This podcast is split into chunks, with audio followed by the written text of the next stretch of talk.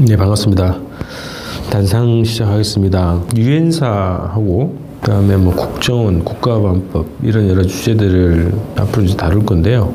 음, 준비를 하다가 오늘 음, 연합뉴스 보도를 보면서 요즘에 북미 정상회담을 앞두고 평화협정 체결 논의가 계속 나오죠. 보도가 나오고 있고 아마 2차 북미 정상회담에서 평화협정 체결과 관련한 일정한 합의를 할 것이다. 이런 보도가 나오고 있습니다. JTBC 보도로는 남북미 평화협정을 논의하는 그 위원회를 구성한다는 얘기까지 지금 보도가 됐는데요. 어, 아마 2차 정상, 북미 정상회담에서 평화협정 체결을 위한 남북미 위원회를 합의를 하고 그래서 앞으로 이 위원회에서 평화협정 논의를 해 갈 것이다. 이제 이런 보도가 있었습니다. 어, 작년부터 작년에 이제 1차 북미 정상회담을 하기 전후 어, 평화협정과 주한미군 관계 문제에 대해서 여러 이제 주장들이 나왔습니다. 근데 이제 그 문재인 정부도 요 관련한 그 논란에 대해서 이렇게 얘기했죠. 주한미군 문제 그리고 유엔사 문제는 음, 남북 관계나 뭐 북미 관계, 그러니까 한반도 문제와 관계없이 어, 주권 국가 간의 문제이기 때문에 한미 동맹의 문제다, 한미 간의 문제다. 그래서 어, 북미 대화가 어떻게 되든 남북 관계가 어떻게 되든 간에 어, 그거와 영향을 받지 않고 별도로 어, 논의돼야 될 주제다. 뭐 이런 얘기를 했죠. 한반도 평화협정 체결과 관계없다. 주한미군 주둔 문제나 철수 문제 연동되지 않는다. 이런 입장을 밝혔고 주로 이것이 이제 정부 당국의 공식적인 입장 그리고 현재 집권 여당도 그런 입장 그리고 자유한국당도 이런 입장인데 더 한미 동맹에 더 무게를 두고 어, 미군 철수를 절대 논의해서는 안 된다 이제 이런 입장으로 확인되고 있습니다. 또 최근에 그 에이브럼스 주한미군 사령관 미국 상원 군사위원회 청문회에서 한 발언 때문에 뭐 논란이 있었다 이제 이런 얘기가 있고 요 발언과 관련된 해명이 있었다 이제 이런 보도가 나왔습니다. 연합뉴스 오늘자 보도를 보니까요. 에이브람스 그 주한미군 사령관이 뭐라고 그랬냐면 북핵 위협이 제거되거나 감소한 후에도 북한의 재래식 전력 위협 감소가 없으면 주한미군 주둔이 계속 돼야 된다. 어, 그러지 않냐? 이런 어, 미국 의원의 질문에 대해서 이런 답을 했어요. 모든 당사자 간의 평화협정이 맺어질 때까지는 가서 단지 이렇게 얘기했는데 예를 들면 뭐 북한의 핵 전력 그리고 제네스 전력이 완전히 해소돼야 어, 미군 철수를 있든지 이런 걸로 보이긴 하지만 평화협정이 체결되면 주한미군은 음, 철수해야 된다. 뭐 철수할 수 있다 철수해야 된다 본다 뭐 이런 입장으로 읽혀지죠.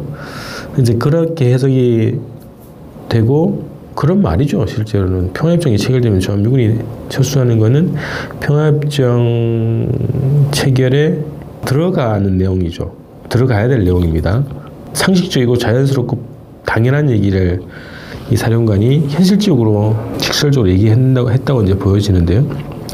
이거와 관련해서 국방부가 그 주한미군 사령관의 발언이 논란이 일자 10일날 그렇게 했더니 13일날 이제 이런 입장 자료를 발표했어요. 한미 양국은 한반도 및 동북아의 평화 안정을 위한 주한미군의 역할과 중요성에 대해 확고한 공감대를 가지고 있다. 뭐 그렇죠. 그리고 주한미군은 한미 동맹 차원의 문제로 종전선언 및 평화협정 체결과 직접 관계가 없다. 이런 무식한 소리를 했습니다. 자, 주한미군이 들어온 이유가 있죠. 주한미군의 주둔 근거는 뭐 북한의 남침 남침에 대비해서 대응하기 위해서 존재하는 것이다. 그래서 한반도의 어, 평화를 지키기 위해서 존재한다. 이 이렇게 얘기했는데 그것이 주한미군 주둔의 명분이고 어, 주둔의 논리이지 않습니까? 한국 전쟁을 통해서 한반도의 주둔이 더 공고화됐고 그것이 한미 상호 방위 조약을 통해서 법적으로 고착화됐고요. 한미연합 사령부를 통해서 한국 음, 군대를 직접적으로 지휘하는 체계를 어, 구조화시켜 왔던 것이 지난 70년간의 과정이었습니다. 자, 그런데 평화협정 논의는 반드시 주한미군 철수가 포함될 수밖에 없고 포함되는 것이 당연한 겁니다. 자, 평화협정 체결 논의가 왜 되는 겁니까? 이 한반도의 일상적인 긴장과 충돌의 위협, 그리고 전쟁의 위기, 이 구조화되어 있는 이 위기를 평화를 구조화시키는 걸로 전환하기 위해서 평화협정이 필요한 거고요. 전쟁을 했기 때문에 평화협정을 맺는 겁니다. 양 당사자가 북과 미국 양 당사자가 한반도에서 전쟁을 벌였기 때문에 전쟁 정전협정을 체결한 것이고 정전협정을 평화협정으로 음, 전환시키는 것이 정전협정의 합의 내용입니다. 자, 평화적인 관계에 있는 양 나라가 평화협정 체결을 할 일은 없죠. 전쟁을 했기 때문에 평화협정을 체결하는 겁니다. 그래서 정전협정의 조문을 다시 한번 좀 볼 필요가 있는데요. 이거는 교정 쌍방의 최고 사령관이 서명한 그런 협정문이에요. 국제연합군 총사령관을 일방으로 하고 조선인민군 최고 사령관 및 중국인민지원군 사령원을 다른 일방으로 하는 한국 군사정전에 관한 협정. 이게 정전협정의 기본 명칭입니다. 그래서 뭐 군사분계선, 뭐 비무장지대 여기 다 규정이 되어 있는데 사조에 보면 이런 게 있습니다. 쌍방 관계 정부들의 건의.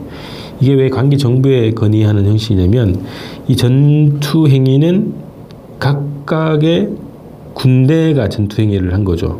그래서 군대를 책임지는 총사령관이 이 서명 당사자가 되고 서명자가 되는 겁니다. 그래서 어, 군사 최고 책임자들이 정전에 사인을 한 거고 그 내용 안에는 그 자기 나라의 정부에게 건의하는 내용이 들어가는 겁니다. 형식이. 자, 4조 60항에 이렇게 되어 있습니다. 한국 문제의 평화적 해결을 보장하기 위하여 쌍방 군사사령관은 쌍방의 관계, 관계 각국 정부의 정전협정이 조인되고 효력을 발생한 후 3개월 내에 1953년 10월 27일 안에 되겠죠. 원래 3개월 내에 각기 대표를 파견하여 쌍방의 한급 높은 정치회를 소집하고 한국으로부터의 모든 외국 군대의 철거 및 한국 문제의 평화적 해결 등 문제들을 협의할 것을 이에 건의한다. 이렇게 이런 내용이 있습니다. 그래서 이 정전협정의 기본 목적은 전투 행위를 중지시키고 충돌을 정지시키고 최후의 평화적 해결이 달성될 때까지의 적대 행위, 무장 행동의 정지를 보장하기 위해서 이 정전협정을 체결했다는 거죠.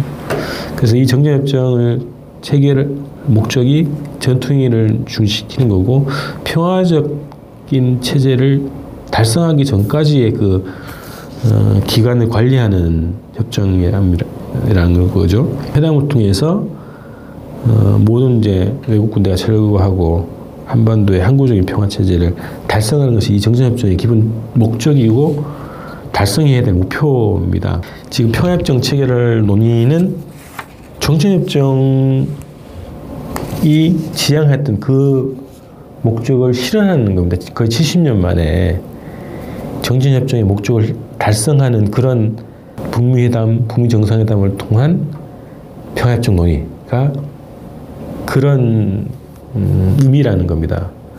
그래서 어, 평화협정 체결은 반드시 주한미군 철수를 담보해야 되고 철수를 결정해야 되고 그 내용이 들어가야 하고 평화협정 체결과 동시에 얼마 동안의 기간을 두고 주한미군이 철수하는 일정을 담아야 되는 것이 평화협정입니다. 이게 한반도 문제와 전혀 관계없고 그냥 한미 동맹 차원의 문제라고 하는 것은 어, 역사적 인식도 없고 정전협정이라고 하는 이 그 도전 당사국이 맺었던 협정에 대한 이해도 어, 없는 것이고요.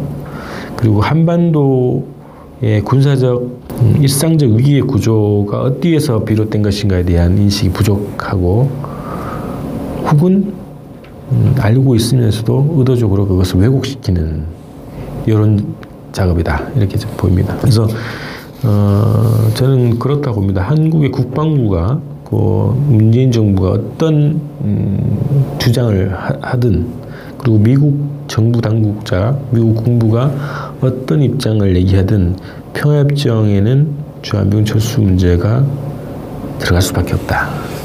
직결되는 문제죠. 주한미군의 주둔 문제와 직결되는 문제입니다. 트럼프가 1차 정상회담, 북미 정상회담 이후에 바로 관련 논의를 하지는 않았지만 주한미군 철수 논의를 하지 않았지만 자기 데려오고 싶다 이런 얘기를 했죠. 한반도 문제를 조금이라도 공부를 하고 이 정전협정문이라든가 베트남 평화협정 이런 것들을 보더라도 외국 군대가 철수하는 것은 당연한 수순입니다. 아무리 주장을 해도 우리 국방부가 그리고 자유한국당 그리고 언론에서 아무리 어, 주한미군과 평화협정 체결 문제와 관계없다고 아무리 주장해도 어, 관계에 있는 겁니다.